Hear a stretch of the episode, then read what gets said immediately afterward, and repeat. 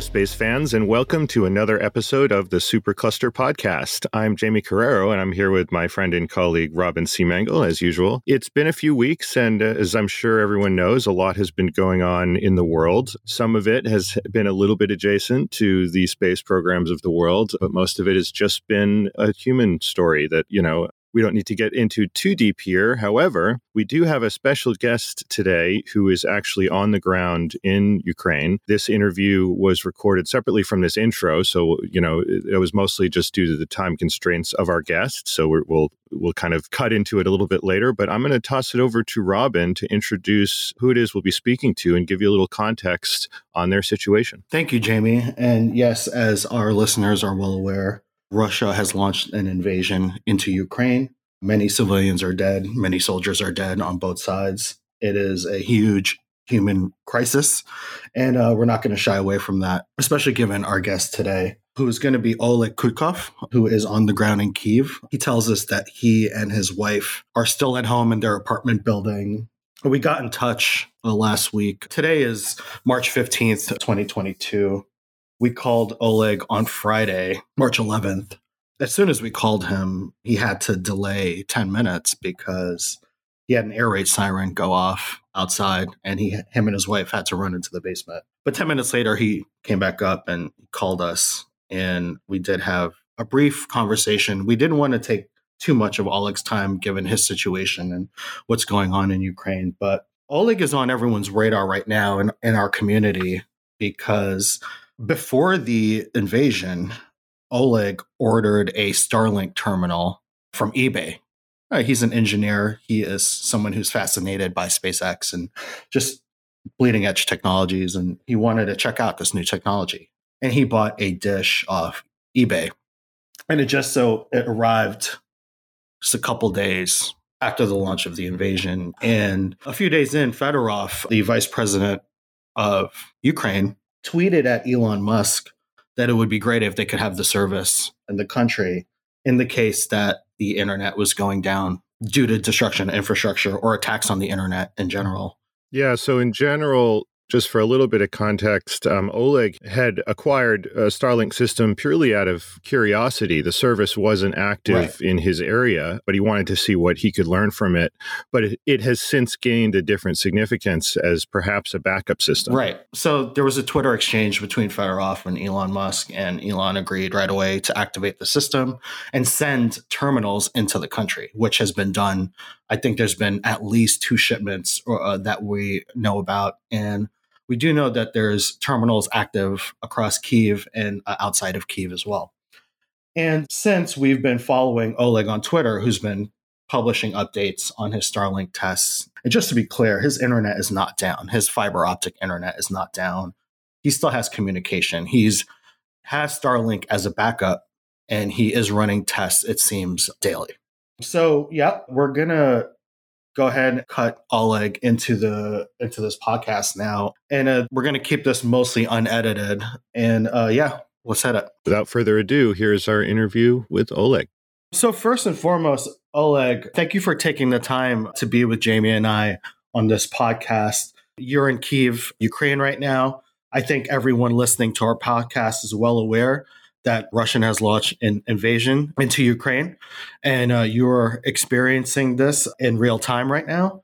And we're going to ask you first and foremost one, what is your situation there right now? Are you with family, friends? And how long have you been living in Kiev? Sure. I'm living in Kiev already three years. Uh, I live with my wife, and we are currently at home. We don't want to move uh, anywhere right now. We believe that our place right now is the safest place, safest place because uh, actually we have nowhere to go outside Kiev, and it might be dangerous on the roads. So yeah, it's uh, relatively quiet in our block because okay. there are no critical infrastructure around and Kiev is uh, well protected. We have a lot of army army around the city and so on. So yeah, so as a Kiev is like a fortress right now. Right. So you would say your situation right now is relatively stable? Uh, yeah, uh, it's quite nervous uh, because we have a lot of air sirens during the day and during the night. And what does now when you hear these air sirens? What is expected of you and your wife? Are you expected to hide? Are you expected to find shelter inside your own home? Uh, yes, uh, we have two options. Uh, we can hide inside our home or we can go to a basement. Sure, the basement might be better, but uh, we are looking at situation. So typically we are waiting 10 minutes.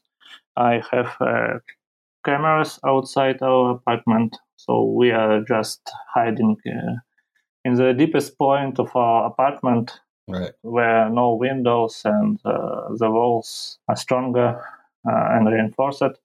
And we are watching uh, a picture from our cameras, uh, listening to the audio from outside, right. and yeah, making decision what to do next. What is the situation, at least in your neighborhood and for you and your neighbors, in getting resources like groceries and food?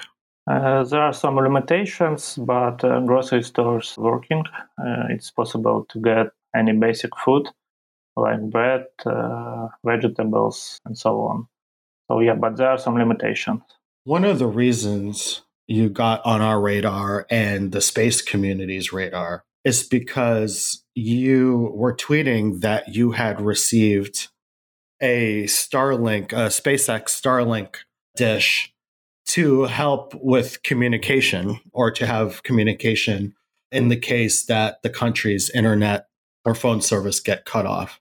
Now, I can't help but think, oh, like, did you order the Starlink dish before Russia invaded Ukraine? Uh, yes, that's true. I ordered my dish uh, actually in December on eBay.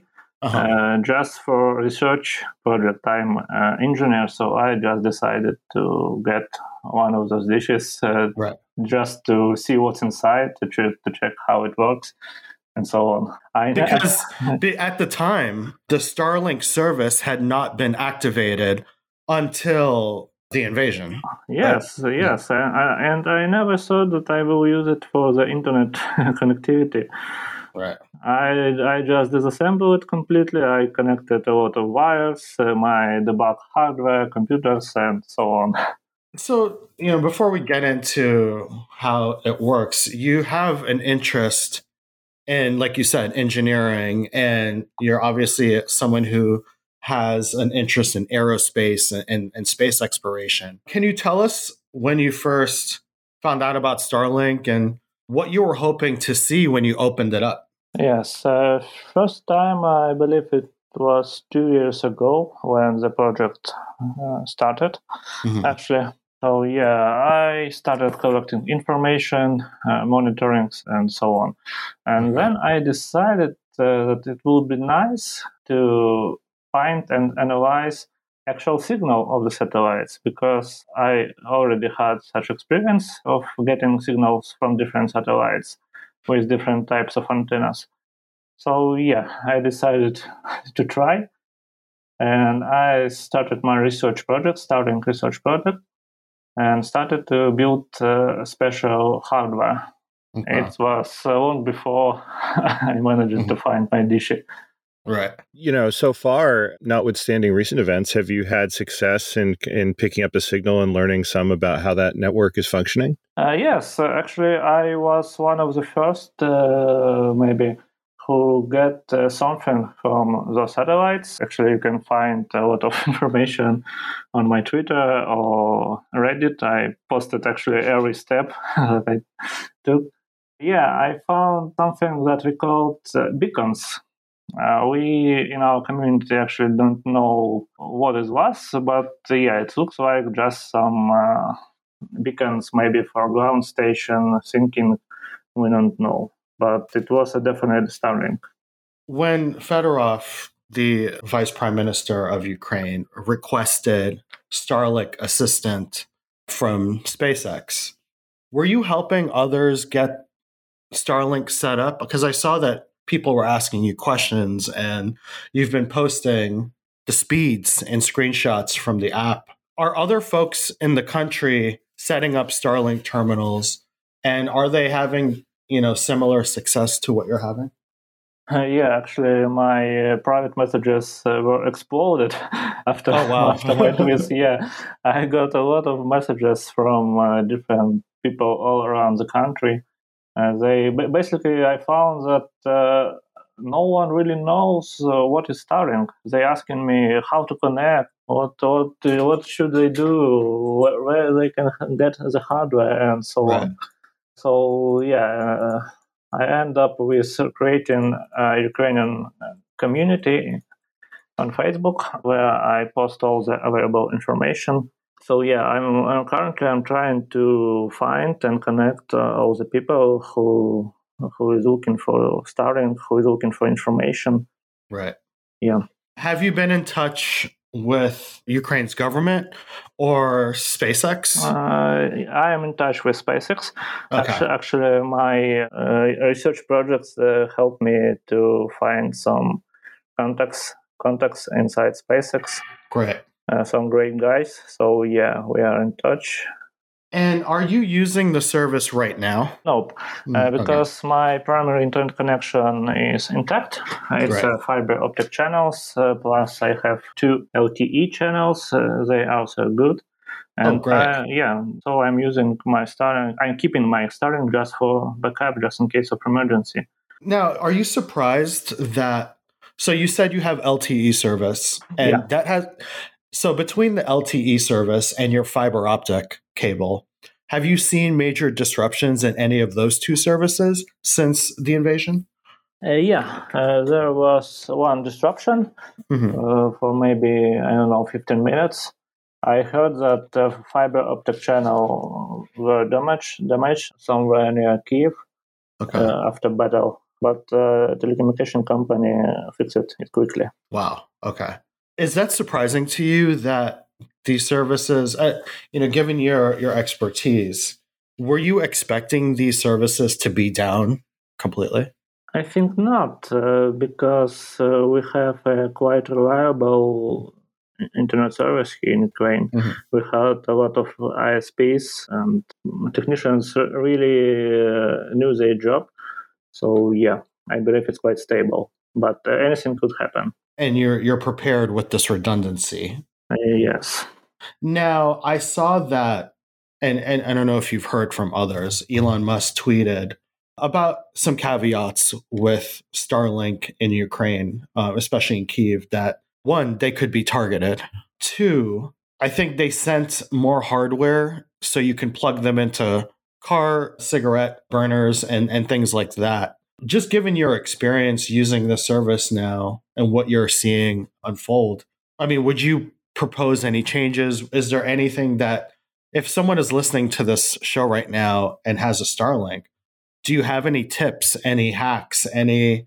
I mean, do you agree that you know the Starlink should be dish should be hidden or camouflage? Like, what are ways to protect yourself? You know. Yeah, there is a real discussion in technical community about security concerns.